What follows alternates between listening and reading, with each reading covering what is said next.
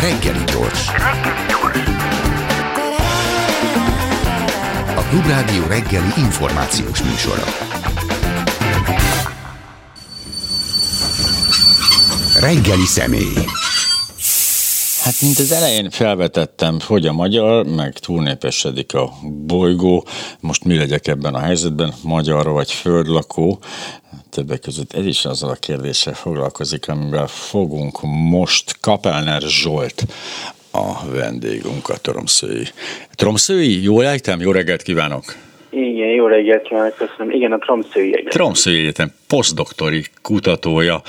Jogunk van-e szülővé válni? Ez egy érdekes, ebből az irányból feltéve a kérdés, egészen érdekes, még nem találkoztam vele. Miért? Miért kell ezt föltenni?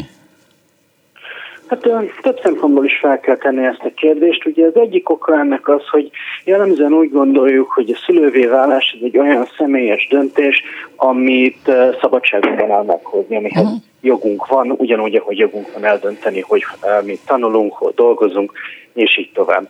Ugyanakkor látni kell azt, hogy ez a döntés erősen különbözik ezektől a többi döntésektől, a szülői döntés, abból a szempontból ugyanis, hogy rengeteg másik embert érint, mindenek előtt magát a szubban forgó gyereket, akinek a szülőjévé válunk. És hát azt is szoktuk gondolni, hogy másokról szóló döntéseket, azokat nem hozhatjuk meg szabadon, ez nem olyasmi, ami a mi szabadságunkban áll, ez olyasmi, amiben az ő érdekeiket kell szem előtt tartanunk. Hát de, hogy igen. Tehát, hogy egyrészt ugye az a leendő lény, akiről szó van, a döntés pillanatában ugye még nincsen, tehát így igazából furcsa, de hogy hát nem is hozunk ezért felőle szerintem döntést. Az más kérdés, hogy egy pár esetén, ami hát jobb esetben megelőzi a gyermek születését, ott hogy osztanak el a jogok, illetve hogy milyen kísérletek történtek a történelem során eddig, hogy ezt így egyértelművé tegyék, hát nem túl jók. Igen, ugye érdemes szem előtt tartani azt is, hogy az ember örökbefogadás útján is szülővé válhat, tehát akkor a szóban forgó gyerek nagyon is létezik. Én akkor természetesen ez egy komplikáció, amikor az ember úgy válik szülővé, hogy ugye létrehoz valaki mással együtt egy még nem létező valakit. És ez egy érdekes filozófiai problémát vetnek fel, hogy tudnélik, milyen értelemben kell, vagy lehet egyáltalán figyelembe venni valakinek az érdekeit, aki még nem létezik. Ugyanakkor azért a hétköznapokban is szoktunk ilyen fogalmakban gondolkodni, gondoljunk például a jövő generációkkal kapcsolatos felelősség körüli vitákra. Ilyenkor is azt gondoljuk, hogy ugyanezek a generációk még nem léteznek, de valamilyen módon mégiscsak az ő szempontjaiknak érvényre kell jutniuk a mi döntési folyamatunkban. És érdekes módon ugye sokszor azt szoktuk gondolni a hétköznapokban, hogy a szülői döntésre ugyanez nem igaz valamilyen módon, vagy sokkal kevésbé. Hát ez volt az a probléma, amivel én foglalkoztam ebben a cikkemben. Hát igen, mert hogy igazából egy felelősségteljes szülő azt mondja, hogy hát most ilyen ez a világ, ebbe az irányba halad, és nagyjából itt lesz, amikor az én gyermekem így mit tudom én kamasz lesz, akarom-e, nem akarom, jó ez neki, megtehetem-e vele? Hát igen, rengeteg olyan döntést kell meghozni, ami aztán, tehát utána nem korrigálható. Így van, pontosan ez a probléma, hogy itt van egy hatalmas felelősség, és ugye rendkívül aszimmetrikus helyzet. Én meghozhatom ezt a döntést, és ugye a másik félnek nincsen lehetősége tiltakozni. De most ugye ebből levonhatnánk azt a nagyon radikális következtetést, hogy akkor ez egyáltalán nem áll jogunkban. Ez nem a mi szabad döntésünk, hogy szülővé válunk. Ami abszurd lenne. Tessék? Ami abszurd lenne egyébként. Hát... igen, ugye a hétköznapi felfogásunk szerint ez egy abszurd gondolat, hiszen ugye még egyszer azt gondoljuk általában, hogy a szülői döntés az valami fajta személyes dolog, ami a mi saját életünkkel kapcsolatos, de mégiscsak felvetődik a kérdés, hogy mindezek a megfontolások, amiket elmondtunk, hogy tudnélik itt egy másik, bizonyos értelemben nagyon kiszolgáltatott helyzetben lévő egyénnek az érdekeiről van szó, ebből mégiscsak nem következik el az, hogy akkor ez mégsem a mi egyéni döntésünk. Ugye az a szerző, akinek a nemrég megjelent cikkje tárgyalom is a Qubiton megjelent szövegemben, Anca Gheaus, ő amellett érve, hogy egyrészt amellett érve, hogy nincsen ilyenfajta szabadságunk, nem áll jogunkban szülővé válni.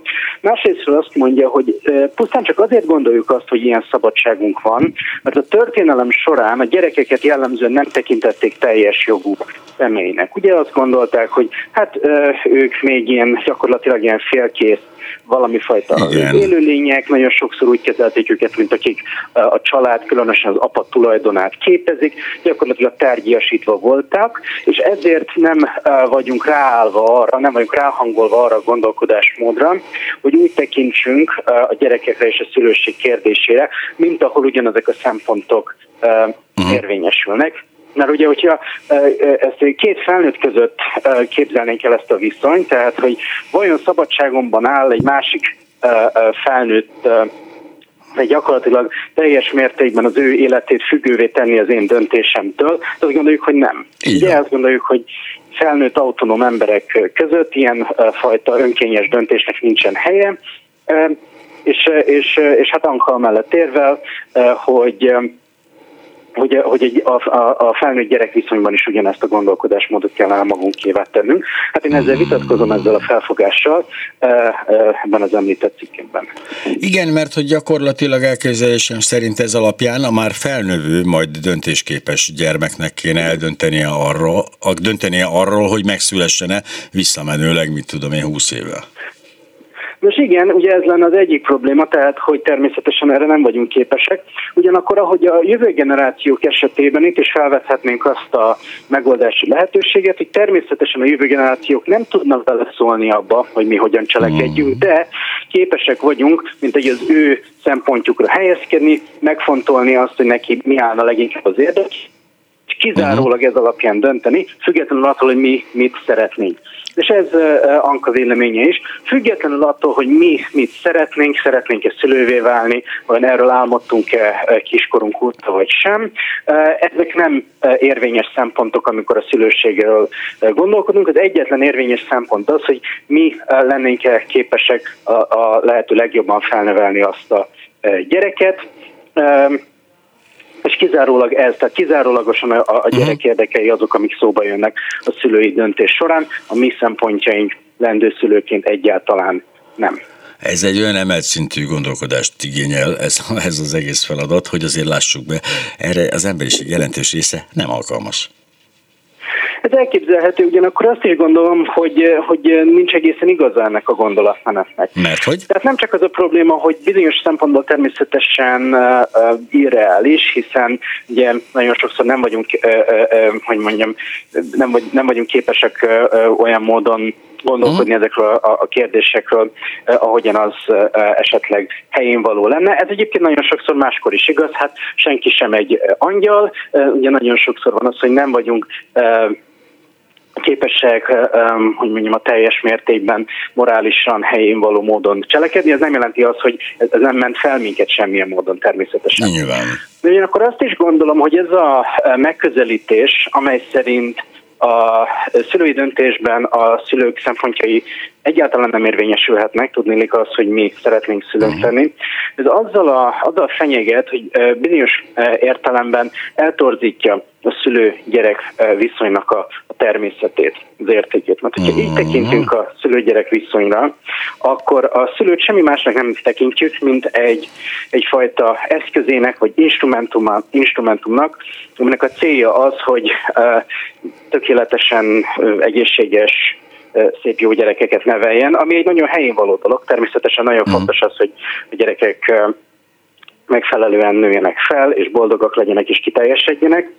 Ugyanakkor azt is gondolom, hogy a szülő-gyerek viszony az nem csak ezért értékes. Nem csak azért értékes, mert egészséges és boldog gyerekeket termel ki magából, mint valami fajta gyártósor. Azért is érdekes, mert ebben a viszonyban megvalósul egy sajátosan értékes emberi reláció. És sajátosan értékes módja annak, ahogyan emberek egymáshoz viszonyulnak. Ugye ebből a szempontból a szülőség nagyon hasonló a barátsághoz. Természetesen nagyon különbözik is tőle. Ugyanakkor a barátság is egy olyan viszony, amit nem szeretnénk teljes mértékben instrumentalizálni. De nem gondoljuk azt, hogy az egyetlen jó dolog a barátságban az, hogy hát mindenkit valamilyen módon boldog és kiegyensúlyozott embereket termel. A barátság mind valami fajta szeretet viszony önmagában is értékes, és azt gondolom, hogy ez a szempont az, ami elsikkad, hogyha túlságosan instrumentalizáljuk a szülő szerepét a szülő-gyerek viszonyban. Nyilván ez az egész történet, hát hogy is mondjam, azért nem merült fel régebben. Ez annyira természetes, annyira evidencia volt, hogy hát ez nem kérdés. Tehát evolúció van, szülés van, aztán rock and roll, család, így van. Tehát nem egyszerűen a születés szabályozás lehetőségeinek megjelenése előtt gyakorlatilag ez hát nem volt téma, gondolnánk. De aztán néhol mégis. Hát igen, természetesen ugye az a probléma, hogy tulajdonképpen mi, mint emberek, egyrésztről, mint, emberiség, hogyan viszonyulunk a saját reprodukciónkhoz és fennmaradásunkhoz, ugye a jövő generációkhoz, illetve, hogy ugye mi egyénileg hogyan viszonyulunk a saját egyéni döntéseinkhez, amik a szülősséggel és ehhez hasonlókkal kapcsolatosak. Ugye ez akkor merül, egy olyan társadalomban tud egyáltalán felmerülni, ahol ennek a lehetőségei egyáltalán léteznek, ahol ugye egyáltalán adva vannak azok a gondolati alapok, ahol egyáltalán társadalmi képzeletben fel tud merülni az, hogy például a gyerekvállalás ez nem valami fajta eleve elrendelt kötelessége az embernek, hanem ez egy választás lehet, miben egyáltalán felmerül az, hogy ugye valamilyen módon lehetséges ennek elejét venni, hogyha az ember azt szeretné, nem kötelező. Tehát ezek természetesen mind feltételei annak, hogy ez a kérdés egyáltalán felvethető legyen. És ugye érdemes azt is szem előtt tartanunk, hogy azért a világnak nagyon sok részén ezek a feltételek nem adottak. Ugye nagyon sok ember van, aki nem rendelkezik reproduktív autonómiával, és ugye különösen ugye a világnak olyan részein, ahol ezt még ráadásul nem csak például, a fogamzásgátló módszerek drágasága, hozzáférhetetlensége, hanem például a jogi környezet is megnehezíti. Ugye gondoljunk például az abortusszal kapcsolatos különféle intézkedésekre, ugye Lengyelországtól most az Egyesült Államokig. Tehát természetesen absztrakt módon felvethető ez a kérdés, ugyanakkor látnunk kell azt, hogy amikor a valóságra tekintünk, akkor ugye még ezek a szempontok is nagyban komplikálják a problémát. Hát ha igen, tudnék, létezik két ember, egy férfi és egy nő, akik döntenek így, döntenek úgy, és létezik egy állam, ami vagy többé, vagy kevésbé, de próbál beavatkozni ebbe a folyamatba valahogy. Ez így van, és ugye tartsuk szem előtt azt, hogy nem csak férfiak és nők vannak, hanem például ugye azonos nemű párok is, akik gyereket szeretnének, és ugye tekintve, hogy ugye nekik nagyon gyakran az örökbefogadás az, ami az ehhez vezető út, és ami természetesen az állam egyébként nagyon helyesen szabályoz és felügyel. Nem lenne jó, hogyha a gyerekeket valamilyen fajta privát piacon adnánk, vennék, ez egy emberkereskedelem, nem egy nagyon jó ötlet. De ugye látnunk kell azt, hogy bizony az a társadalmi, jogi, politikai, sőt gazdasági háttér, amely előtt, vagy amelynek a keretén belül ezek a döntések megszületnek, azok is nagyon erősen befolyásolják azt, hogy egyáltalán milyen lehetőségeink vannak ugye felvetni azt a kérdést, hogy szabadságunkban áll-e szülővé válni. Illetve szabadságunkban áll-e nem válni szülővé, nem is tudom éppen, azt hiszem, hogy a Korda házaspárnak egy interjúját olvastam, ahol Klárika kijelentette, hogy ő soha igazából nem is akar gyereket, és nem is tervezte soha, és nem is lett neki. És figyeltem azt a kommentben kibontakozó gyűlölethullámot gyakorlatilag, aminek a vezérfonala az volt, hogyha az egyik csoport az, ha én ennyit kínlódtam a 3 gyerekemmel, akkor neked is kínlódnod kellett volna, című átkozódós megnyilatkozás volt, a másik pedig az, hogy hát ezzel gyakorlatilag az élet értelmét veszti el az ember, a legcsodálatosabb dolgot a Földön, amiért itt vagyunk ezen a bolygón, de érdekes volt az hihetetlen szenvedély, meg az hihetetlen intenzitás ez ügyben. Igen, tehát ennek nyilván sok oka van, hogy miért ennyire intenzívek az érzelmek a szülőség kérdésével kapcsolatban. Nyilvánvalóan az egyik az, hogy aki szülővé válik, ezt én is tudom, természetesen ez egy hatalmas, hogy mondjam, befektetés, egy nagy vállalás, az ember nagyon sok mindent felad ezért, nagyon sok mindent belefektet, és hát akkor valóban az embernek lesz egyfajta olyan kötődése vagy érzékenysége ezzel a kérdéssel kapcsolatban, ami más kérdésekkel kapcsolatban talán nincs meg. Ugye a másik szempont ez természetesen az, hogy ez az egész kérdés nem kívül átpolitizált, és nagyon nagy társadalmi jelentőséggel is bír. Ugye gondoljunk bele abba, hogy az összes ilyen kérdés családról, gyerekvállalásról, szülőségről, azok milyen intenzitással jelennek meg a politika terén, különösen például Magyarországon, de ugyanígy például az Egyesült Államokban is. Tehát az, hogy a reproduktív szabadságok jogunk van-e nem válni szülővé fontosan, például az abortuszhoz jog, vagy a való jog, vagy hogy milyen módon van szabályozott például az örökbefogadás. Ezek nagyon mélyen átpolitizált kérdések, nagyon sokak számára ezek nagyon alapvető világnézeti és értékválasztásokat érintő kérdések. Ezért aztán nem meglepő, hogy nagyon erős érzelmek szabadulnak fel az ilyen kérdésekkel kapcsolatban.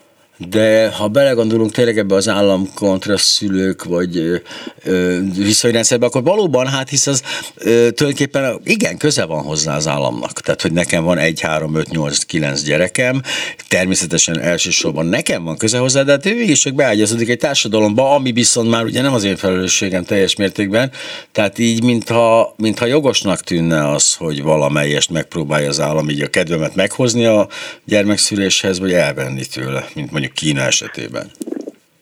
És igen, ugye a kérdés az, hogy mi pontosan az állam szerepe, vagy mi kellene, hogy legyen az állam szerepe ugye ezzel az egész kérdéssel kapcsolatban. Ugye itt alapvetően azt mondanám nagyon tágan értve, hogy így kétféle hozzáállás lehetséges. Ugye az egyik hozzáállás szerint az államnak az a feladata, hogy védje ugye az én jogomat, az én szabadságomat ahhoz, hogy úgy élhessem az életemet, ahogy szeretném, természetesen azzal együtt, hogy hozzáteszem a magamét a közöshöz, fizetem az adót, és így tovább, és így tovább. De ugye az állam nem teheti meg azt, ez szerint a felfogás szerint, hogy például ő a saját, gazdasági érdekeire hivatkozva azt mondja, hogy akkor ti nem vállalhattok gyereket, és így tovább, és így tovább. A másik felfogás szerint azonban az egyáltalán nincs így, ugye az állam olyan, mint egy gazda, vagy maga is talán egy ilyen családapa, egy ilyen paterfamiliász, és hát ugyanúgy, ahogy ő a kis jószágait rendezgeti a mezőn, vagy a kis gazdaságában, ugyanúgy ő szabályozhatja azt, vagy elősegítheti, vagy ösztönözheti, vagy akár elő is írhatja azt, hogy ki, hogy és milyen módon vállaljon gyereket. De most már talán ebből a némiképp karikatúraszerű megfogalmazásból is látszódott, hogy ez a második megfontolás, vagy második hozzáállás számomra kevésbé szimpatikus. Mégpedig nem azért elsősorban, mert azt gondolnám, hogy az teljes mértékben a mi magánügyünk, hogy szülővé válunk-e vagy sem. Ugye a cikkemben pontosan arról beszélek, hogy ez pontosan azért nem kizárólagosan magánügy, mert hiszen ugye a gyerek érdekei is implikálva vannak ebben, és tehát ezeket is figyelembe kell vennünk. Ugyanakkor azt gondolom, hogy egy súlyos veszély is rejlik abban, amikor úgy tekintünk az államra, mint aminek kizárólagos joga van a fölött, hogy a lakosságot, mint ilyen emberi erőforrást valamilyen módon menedzselje. Ugye Michel Foucault, francia filozófus ír erről nagyon meggyőzően, amikor a biopolitika fogalmáról beszél, tudnék arról a jelenségről, hogy a 18. századtól kezdve kialakul egy olyan szemlélet az államigazgatásban, politikában Európa szerte, hogy elkezdenek pontosan így a lakosságra egyfajta ilyen erőforrásként tekinteni, és igyekeznek így menedzselni pontosan például a születésszámokat, a halálozást, valamilyen módon arra irányul ez a törekvés, hogy mint a legoptimálisabb lakosságállományt neveljék ki, megint csak mint ahogy a gazda az ő állatait a gazdaságban, és hát azt gondolom, hogy ebben súlyos veszélyek rejlenek, hogyha az állam ilyen módon kezd el tekinteni az állampolgárokra. Lásd, harmadik birodalom, meg egyéb csatolt részei, hát nagyon, itt nagyon el lehet csúszni. Nos, van a cikkben egy ilyen... Nyilván a szélsőséges, a legszélsőségesebb megnyilvánulása ennek ugye az eugenika, tehát az a mozgalom, amelyik arra törekedett, hogy az emberi génállományt ugye kényszersterilizáció és egyéb eljárások segítségével, mint egy följavítsa. Tehát természetesen ez egy extrém verziója. De ugye látni kell azt, hogy Bizonyos értelemben csupán fokozati különbség van között, meg a között, amikor azt igyekszünk elérni, hogy valamilyen módon szerint egy ilyen optimális szaporulatunk legyen társadalomként. Yeah. Hát evolúciósan is ugye elevünk az egy programozban, abból kivontuk magunkat, és minden más szabályozás, amit kipróbáltunk, nem működött olyan jól, de hát most már úgysem fogunk visszatérni oda. Van itt egy példa ebben a cikkben. Régóta dédelgetett vágyam, hogy a gyermekemből híres zenész váljon, szembe kerülök azzal a döntéssel, hogy iskola után zenére vagy sportra járatom a gyereket, csak az egyiket választatom, se pénzünk, se szabadidőnk nincs mindkettőre. Mire tanít minket ez a példa? Ugye a példa azt hivatott megmutatni, hogy alapvetően mindannyian azt gondoljuk, hogy helytelen csak azért például zenére járatni a gyereket, mert én azt szeretném. Mm. Ugye ha valamiért zenére járatom a gyereket, az azért legyen, mert az neki jó, mert ő azt szeretné, neki azt használna, mert neki jó lenne. Csak azért, mert nekem van egy régóta dédelgetett vágyam, hogy a gyerekem például zenész legyen, vagy sportoló, vagy művész, vagy akármi. Ez nem a megfelelő indok, ez nem a megfelelő alap, ami alapján eldönthetem, hogy mi történjen a gyerekkel. És a példa azt hivatott megmutatni, hogyha ugyanezt a logikát alkalmazzuk a szülői döntésre, arra a kérdésre, hogy szülővé váljunk-e vagy sem, akkor úgy tűnik, hogy nagyon ellentétes megérzésünk, intuíciónk van. Igen. Mert hiszen ugye, ahogy az elején beszéltünk róla, általában azt gondoljuk, hogy az, hogy szülővé válunk-e, hogy ez a gyerek, ez a mi, én gyerekem lesz-e vagy sem, ez olyasmi, amit nagyon is szabad az alapján eldöntenem, hogy én mit szeretnék. Ugye azért válunk szülővé, mert mi szeretnénk azt. De hogy van ez? Tehát hogyan lehetséges az, hogy ha már megvan a gyerek, akkor nem szabad a saját szempontjaim alapján döntenem. Ugye az, hogy a gyerek zenére jár a sportra, abban annak, hogy én mit szeretnék, annak semmi helye nincs ebben a döntésben. Nem erről szól ez a döntés. Hát remélhetőleg. De ugye, hogy a szülői döntés kapcsán viszont úgy, hogy mégis lenne helye. Hogyan lehetséges ezt megmagyarázni? Hát ez a központi probléma, ugye, amivel kezdtük a beszélgetést. Mert hogy én akarok szülővé válni. Tehát ez pontosan az a helyzet, mintha az én zenei vágyaimról vagy lenne szó, de azért mégsem az, ha belegondolunk. Mi ez a szuperszülő? Igen, ugye a szuperszülő egy másik példa, ami szintén azt hivatott megmutatni, hogy milyen módon kerülünk itt szembe valamifajta problémával, hogyha megpróbáljuk végig gondolni ezt a kérdést, tudjuk, hogy szabadságban áll a szülővé válni. Ugye a példa arról a következő, képzeljük el, hogy tudom azt, hogy a szomszédom a születendő gyerekemet képes és hajlandó lenne sokkal-sokkal jobban felnevelni, mint én. Természetesen az átállás az megrázkódtatásokkal járna, de összességében ő egy sokkal jobb szülő lenne, mint én. Én se lennék borzasztó, teljesen képes vagyok mindent megfelelően elvégezni, de a szomszéd igazán kimagasló szülő lenne, és képes és hajlandó is felnevelni helyettem a gyereket. Kérdés az, hogy át kell adnom a gyereket, amikor megszületik, ennek tudatában.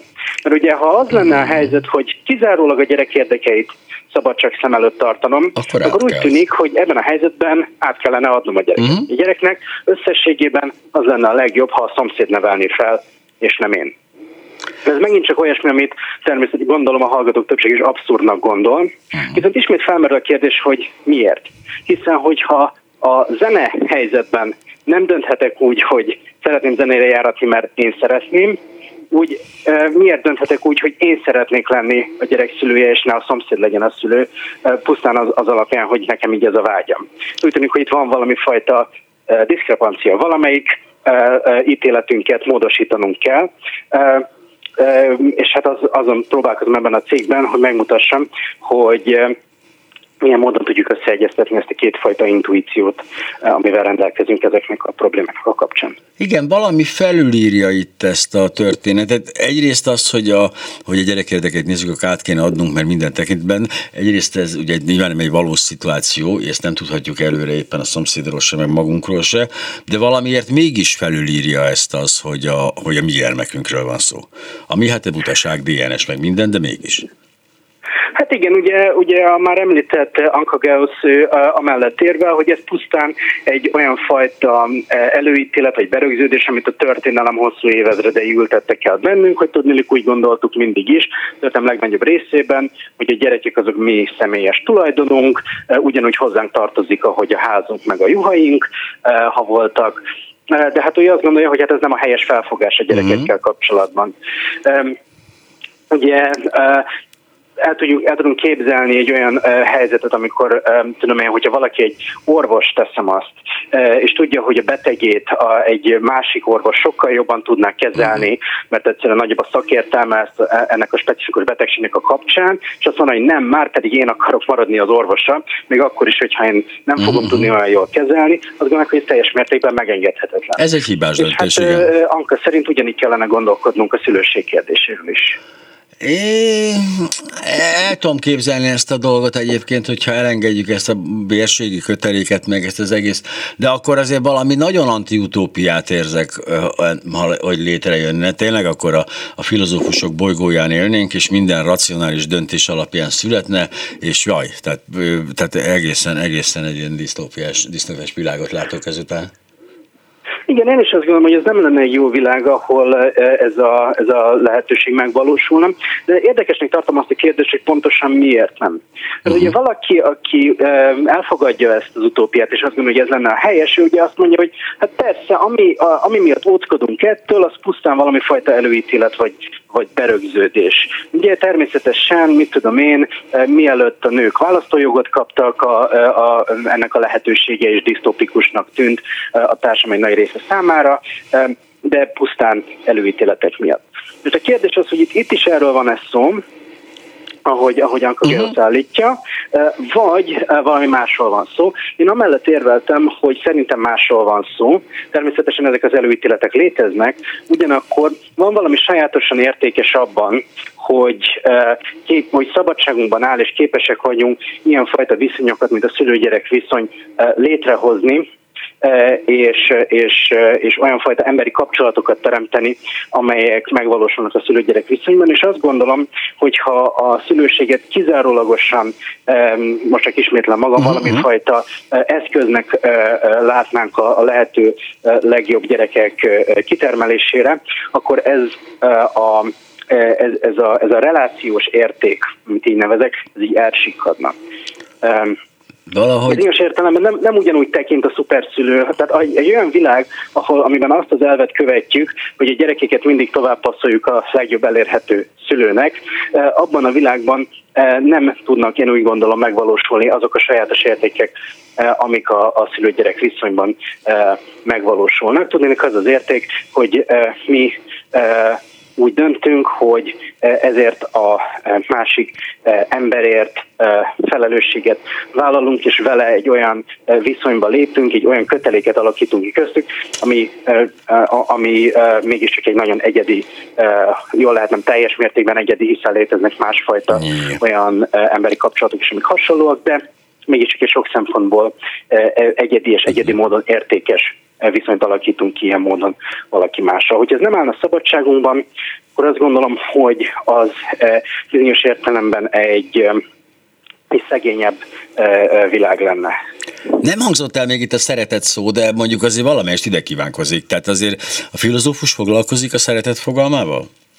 A filozófus nagyon sokat foglalkozik a szeretet fogalmával, és természetesen ez egy nagyon alapvető kérdés, hogy tudnélik, milyen szerepe is van pontosan ebben a döntésben a szeretetnek, mennyire számít. Ezzel nem foglalkozom explicite a cikkben, de azt gondolom, hogy ez egy nagyon, illetve bizonyos csak érintőlegesen, de azt gondolom, hogy ez egy nagyon alapvető kérdését. Tehát azt gondolom, hogy a szeretet például az, hogy egy valódi szeretetviszony tudjon itt létrejönni, ahhoz mégiscsak szükség van arra, hogy az ember önmagát azt ne puszta instrumentumként, ne puszta eszközként tekintse, amelytől ugye meg lehet szabadulni, hogyha egy jobb adódik, hogyha a szomszédról kiderül, hogy ő ezt jobban csinálja, akkor én átpasszolom.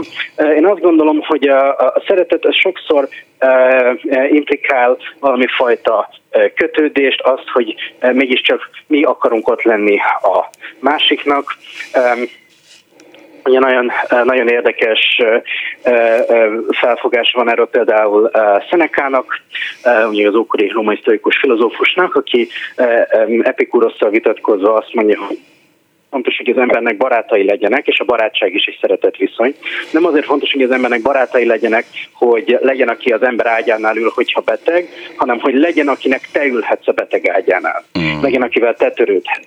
Ez egy alapvetően fontos része, ami az emberi életnek, ami azt értékessé teszi. Ugye az egyetlen dolog, amit én ehhez hozzáadok, mert ez egy viszonylag elterjedt közismert dolog, az az, hogy az érték, ami a szeretetben megvalósul, az egy relációs érték. Ez azt jelenti, hogy ez nem egyedül számomra jó, és nem egyedül számodra jó, egymástól elkülönülve, hogy ez a szeretet viszony létezik. Hanem mindkettőnk számára egyszerre, mindkettőnk számára közösen valósul meg ez az érték, és ez azt mondom, hogy azért fontos, mert rámutat arra, hogy valamelyest helytelen a szülői döntést úgy leírni, mint amely szerint itt kizárólag a szülő egyéni magánérdekei jussanak ebben érvényre. Azért, hogyha a szülői döntést jól hozzuk meg, akkor nem egészen az történik, hogy én állítom, hogy én személy szerint szeretnék szülő lenni, mert ez valamiért így fontos nekem, hanem amellett kötelezem el magam, hogy egy másik személlyel egy sajátosan értékes szeretet viszonyba fogok lépni. És ez az a viszony, aminek az értéket meg akarom valósítani. Nem egészen azt akarom, hogy nekem jó legyen, mert ugye aki szülő, az pontosan tudja, hogy ez nagyon sokszor azért egy elég kellemetlen, nehéz, fáradalmakkal és lemondásokkal teli vállalkozás. És nem is egészen kizárólag azt akarom, hogy a gyereknek jó legyen, természetesen ez az elsődleges, de abban, hogy szülők vagyunk, és nem egyszerűen nevelő robotok, hogy úgy mondjam, ennek része az is, hogy valamilyen módon megvalósul közöttünk egy olyan viszony, egy hosszú időn át fennálló, folyamatosan alakuló, és nem csak hogy kölcsönösen értékes, de valamilyen módon az egymásra való vonatkozásban értékes viszony, ami nem igazán tud másfajta módon megvalósulni. A következő dolog, ahogy fogalom, ami megjelenik ebbe az egész történetben, az a hatalom. Igen, hatalmunk van gyakorlatilag a gyermek felett. Ez a hatalom fokozatosan csökken, ugye, akinek volt gyermek, az pontosan tudja, de kétségtelenül létezik. Igen, és ugye ez nagyban komplikálja az ügyet, hiszen azért azt általában szoktuk gondolni, hogy az embereknek nincsen joguk önkényesen eldönteni, hogy hatalomra tesznek szert mások felett. Ugye, hogyha én beállítanék holnap valakinek a lakásába, és azt mondom, mostantól én döntöm el, hogy az illető mit teszik, mikor alszik, hol dolgozik vagy tanul, hol fog lakni, azt gondolnánk, hogy hát erre senkinek nincsen joga. Ugye még bármennyire jó is lenne ez nekem, mondhatnám ám, de mindig is az volt a tervem, hogy legyen egy ilyen rabszolgám, akinek az életét én irányítgatom, azt gondolom, hogy ez abszurd. Ilyet nem lehet csinálni. De bizonyos értelemben a szülői döntés pontosan ezt vonja magával. Ugye a szülőséggel olyan hatalomra teszünk szert a gyerek fölött, amivel ő nem rendelkezik fölöttünk értelemszerűen. Mi eldönthetjük, hogy hol lakunk, mi eldönthetjük, hogy mi lesz a vacsora, mi eldönthetjük, hogy mikor van alvás. Persze a gyerek ellenáll, ez természetes, de mégiscsak arról van szó, hogy ez egy olyan egyenlőtlen viszony, és egy egyenlőtlen hatalmi viszony, amiről általában azt gondoljuk, hogy ennek az igazolásában nem játszhatnak szerepet a mi érdekeink. Ugye nem gondolhatjuk azt, hogy az bármilyen szempontból fontos, hogy én szeretnék hatalommal bírni fölötted. Ha ez a hatalom valamilyen módon igazolható, akkor legföljebb azon az alapon, hogy ez jó neked. Tehát úgy tudom én, ha van egy katasztrófa helyzet, és kér a katasztrófa elhárító, és azt mondja, hogy oké, most mindenki azt csinálja, hogy én mondok, mert különben itt baj lesz, különben emberéletekbe fog ez kerülni, akkor ugye nekem is jó az, hogy azt csinálom, amit az illető mond. Tehát ilyenkor mondhatjuk azt, hogy helyén való, ilyenkor, hogyha az illetőnek egy hatalmi pozícióba helyezzük, de nem azért, mert ő ezt szeretné. A kérdés az, hogy a szülőség esetében mi igazolhatja mégiscsak azt, hogy pusztán azért hatalomra tehetünk szert mások fölött, mert mi szeretnénk. Vagy azért, mert nem ezt szeretnéd, de erre van szüksége. Hát igen, de ugye, ahogyan korábban említettük, ugye sokszor a szóban forgó gyerek nem is létezik, tehát ugye, megint csak arról van szó, hogy még nincsen szüksége. Ugye természetesen ez egy másik helyzet, hogyha ad abszurdum, természetesen nem egy reális szituáció, de találunk így elhagyó gyereket az út szélén, akinek szüksége van segítségre. Igen. Nem tudunk vele nem aszimmetrikus, nem egyenlőtlen viszonyba lépni, ez egyszerűen egy kikerülhetetlen dolog, tehát ilyenkor nyilvánvalóan van ez a fajta szükség. De mégis ugye, hogyha még például egy olyan helyzetben vagyunk, hogy a szóban forgó gyerek még nem létezik, akkor egy bizonyos szempontból mégiscsak, mintha arról szólna a dolog, hogy van-e kedvem létrehozni egy ilyen kis lényt, akinek az élete fölött aztán mérhetetlen hatalommal rendelkezem, olyan hatalommal, amilyen hatalmat én magamtól nem tűrnék meg magam fölött. De kérdés az államnak sincsen jellemzően, hát ilyen nagyon szélsőséges diktatúráktól eltekintve, olyan kiterjedt hatalma fölöttünk, mint a szülőknek a gyerekek fölött. Kérdés az most pillanat, ami nekem így beötlött, hogy feltételezhetjük-e, hogy a gyermekek, akik még nem léteznek, akarnak létezni? Mert ezt ha feltételezzük, akkor az megkönnyíti a döntésünket. Nos igen, tehát ez természetesen egy nagy és nagyon fontos kérdés, a jelenkori filozófiában rendkívül széles körben tárgyalt kérdés, hogy még jó-e lenni? Igen. Tehát jót teszünk-e valakinek már csupán azzal, hogy létrehozzuk, vagy tovább menve adott esetben kötelességünk is új embereket létrehozni. Itt szeretném megemlíteni, hogy készülőben van egy másik cikkem, amit remélhetőleg szintén a Qubit rá fog tudni küldeni, még nagyon hasonló kérdésekről szól. De most a kérdés kapcsán természetesen erről nagyon sok különféle elképzelés van. Ugyanakkor általában mégis csak az szerintem a standard felfogás napjainkban, hogy pusztán azzal, hogy valakit létrehozunk, ez még nem magától értetődő, hogy ez feltétlenül jó neki, és nem például semleges, tehát hogy nyilvánvalóan, ha valaki nincs, az nem rossz neki, mert nincs, tehát nem tud neki rossz lenni, de ha van, az így nem jobb bizonyos értelemben, mint nem lenni, hanem az ilyen semmilyen. Sőt, olyan filozófusok is akadnak, akik szerint lenni az így mindig rossz. Van egy régi görög mondás, amit Nietzsche idéz a tragédia születése elején, hogy tudnélik a legjobb dolog meg sem születni, vagy legalább korán meghalni, hogy az élet viszontagságait ne kelljen elviselni. Ezt a felfogást képviselik az úgynevezett antinatalizmusnak a képviselői. Ez is egy létező, nem egy nagyon prominens, de egy létező álláspont. Hát igen, tehát ez egy nagy kérdés, hogy van-e valamilyen értelemben egy bizonyos pozitívum már pusztán abban, hogy létrehozunk valakit. Most ez nem annyira magától értetődő, mondok egy érvet amellett, hogy miért nem. Ugye, ha rengeteg élet nem jön létre, természetesen természetes spontán okokból, ugye közismert, hogy tudom én, megtermékenyített petesejtek nagyon gyakran nem ágyazódnak be maguktól, ugye ezek olyan életek, amelyek létrejöhetnének, de nem jönnek létre, nagyon gyakran az ember észre se veszi, hogy ez megtörtént, előfordul. Nem gondoljuk, hogy ez egy hatalmas, borzasztó tragédia, hogy ezek az életek mintegy így elvesznek, hogy itt valamilyen módon valami nagyon-nagyon súlyosan rossz dolog történne. Holott, ha azt gondolnánk, hogy már pusztán maga a létezés valamifajta jó dolog, akkor lehet, hogy azt kéne gondolnunk, hogy itt egy borzalmas tragédia zajlik minden egyes ilyen esetben.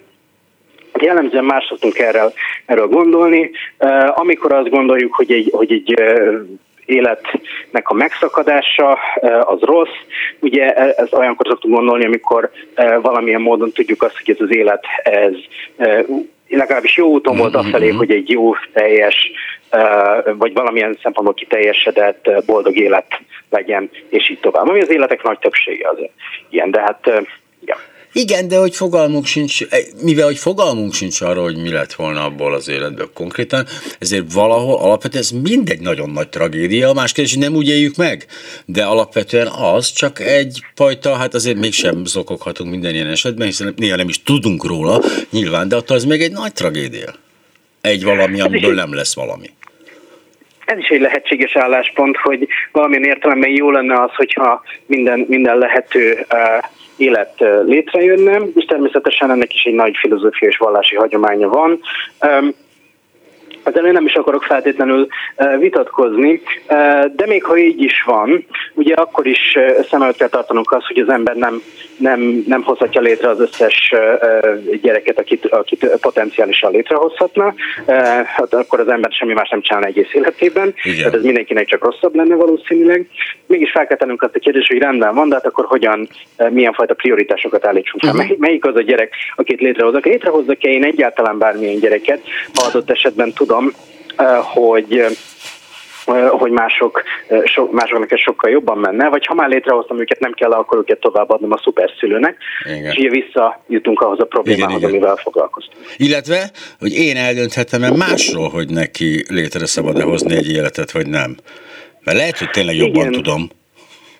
Igen, ráadásul ugye felmerül az a kérdés, hogy tehát ugye az, hogy hogyan döntjük el ezt a kérdést, szabadságunkban áll a szülővé válni, vagy sem, ennek kihatása van arra, hogy másoknak, ugye mindenek előtt az államnak milyen jogai és kötelességei vannak ezzel kapcsolatban. Azt érdemes szem előtt tartani, hogy még ha el is fogadnánk azt az álláspontot, amivel én vitatkozom, hogy nem áll szabadságunkban szülőnek lenni.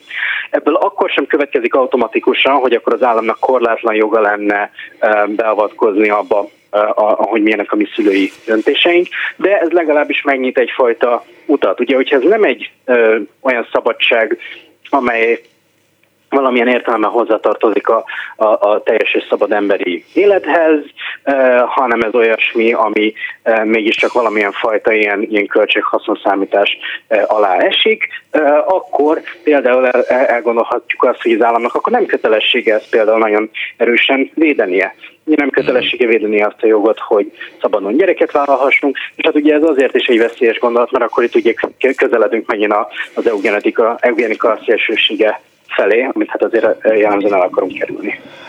Igen, túl tisztán és nyíltan mutatkozott meg azt, hogy mi az egyik véglet, tehát az ott kiderült. De hogy pont ezt gondolkoztam, hogy az, hogy amikor a tragédiáról beszélgettünk, tehát egy élet, ami nem lesz, az önmaga a tragédia, ott pont az jutott eszembe, hogy ugye nem az a különbség, hogy tragédiaként érzékelje valaki egy bizonyos vallás mentén, vagy ateistaként, vagy csak úgy egyszerűen az élet szeretete miatt, hanem az, hogy milyen hatalma van e fölött, a tény fölött, hogy tud ebbe döntést hozni. Tehát a kényszerabortusztól kezdve az abortusz teljes tiltásáig az állam ott például egyértelműen meg akarja határozni ezeket a dolgokat, de az, hogy véleménye van az államnak erről, vagy hogy határozott elképzelései vannak, az nagyon nagy különbség, mint az, hogy be tud-e avatkozni fizikálisan ebbe a folyamatba. Ez így van, ugyanakkor azt is érdemes szem előtt tartani, hogy ha az állam valamilyen módon állást foglal kérdésében, már ez bizonyos értelemben egy hatalomgyakorlás, már ez ugye befolyásolja azt például, hogy milyen lesz a státusza vagy a társadalmi megítélése azoknak a személyeknek, akik az államéval ellentétes állásponton vannak. Tehát ugye az államnak akkor is hatalma van fölöttünk, amikor éppen nem a rendőrséget küldi ránk, ezt szerintem érdemes mindig mellett tartani. De kétségtelenül igaz az, hogy itt nagy és súlyos politikai és filozófiai kérdések forognak kockán, amelyekről nagyon sok és nagyon kiterjedt viták zajlanak a jelenkori filozófiában. Mint ahogy ez is egy ilyen egyébként, amiből most éppen idézünk, és hát ugye akik már az elején kapcsolódtak be, azok most már, azoknak fogalmuk sincs, hogy miről beszélünk és kivel, de hát Kapelner Zsolttal beszélgetünk, aki a Qubiten írta meg ezt az anyagot. Hát egészen konkrétan úgy kezdtük, és azt az első kérdést tettük fel, hogy szülővé válunk-e, ez a döntés egyetlen jogunkban áll meg, hogy mit tehetünk ez ügyben, illetve hogy aztán kinek, minek, mi van még ebben a történetben. Ezt már érintettük, hogy ez hasonló egy barátsághoz, ugye, meg hogy mennyire különbözik is ettől az egész dologtól, illetve a szuperszülőt is körbejártuk, de itt volt még egy fogalom, ami nem volt teljesen tiszta, és hát a maradék 4 percünkben esetleg még egészen röviden beleszaladhatnánk, mert az ott volt, hogy egy pillanatban közben nagyon gyorsan és nagyon ügyesen át tudok lapozni rengeteg oldalt, de nem mindig jutok oda, ahova szeretnék. A liberális ellenvetésben tárgyalt részre gondolok, amit egy picit talán átugrottunk. Mi ez a bizonyos liberális ellenvetés? Én a liberális ellenvetés arra megfontolásra vonatkozik, hogy a szülő-gyerek viszony az hatalmat foglal magában. Igen. A szülőnek hatalmában áll rengeteg fajta döntést meghozni a gyerekről, ezt erről beszéltünk. Igen. És hát ugye a liberális felfogás azt állítja, hogy senkinek nincsen alapvető eredendő joga mások fölött hatalmat gyakorolni. Ugye arról szól az egész liberális tradíció, hogy még a középkor és az ancien rezsim azt állította, hogy az arisztokratáknak, királyoknak és püspököknek természettől adott tekintélyük és hatalmuk van, amit tudom én, a parasztok fölött, míg a liberalizmus azt állítja, hogy minden ember szabadnak és egyenlőnek született. Az a gyerekekre is igaz, már pedig igaz, hiszen ők sem kisállatok, vagy tárgyak, vagy tulajdonok, hanem emberek, akkor rájuk is igaz az, hogy nem gyakorolhatunk fölöttük önkényesen hatalmat, nem gyakorolhatunk fölöttük hatalmat pusztán azért, mert mi szeretnénk. Ugye én azt gondolom, hogy ez egy rendkívül erős ellenvetés, és nagyon komolyan kell vennünk. Ahogyan én válaszolok erre az ellenvetésre, az a következő. Ugye én azt állítom, hogy a szülő-gyerek viszony értéke az nem kizárólag abban áll, hogy ez nekünk a mi egyéni vágyainknak kielégülését okozza, vagy nem is pusztán abban, hogy a gyereknek jó. Abban áll a szülő-gyerek viszony értéke, hogy egy sajátosan értékes szeretet viszonyt valósít meg. Ez egy relációs érték. Mi ketten, a gyerek és én együtt valósítunk meg, kettőnk számára együttesen értékes. Ennek az értéknek a megvalósításához elengedhetetlen ez a hatalom, amit a szülő a gyerek fölött gyakorol. Hogy ennek a hatalomnak pontosan mekkora kell, hogy legyen a kiterjedése, mik a korlátai, ez egy kérdés, de nem tud enélkül létezni a szülő-gyerek viszony, mert valakinek el kell döntenie azt, hogy mikor lesz vacsora, és hogy hol fogunk lakni, és ezt a gyerekek nem tudják meghozni ezeket a döntéseket, bár nagyon szeretnék, igyekeznek. De minden esetre, ami itt fontos, hogy a hatalomnak az igazolása az nem a szülő egyéni érdekeire való hivatkozással történik. Nem azért kell, hogy ez a hatalom létezzen, mert ez a szülőknek jó, de azért kell, hogy létezzen, mert ez mindannyiunknak jó, akik ebben a viszonyban vagyunk, mert ezáltal tud létrejönni az a sajátos szeretet viszony, ami a szülő-gyerek viszony jellemzi és ami értékesét teszi. Nagyon szépen köszönöm Kapelner Zsolt filozófusnak, a Tromszői Egyetem posztdoktori kutatójának. Rendkívül élveztem, ez nagyon-nagyon jó kis beszélgetés volt. Nagyon szépen köszönöm, hogy rendelkezésünkre állt, most visszaengedjük önt egy kiváló norvég egyetemre. Viszhal, minden jót! Köszönöm a lehetőséget, viszont hallásra!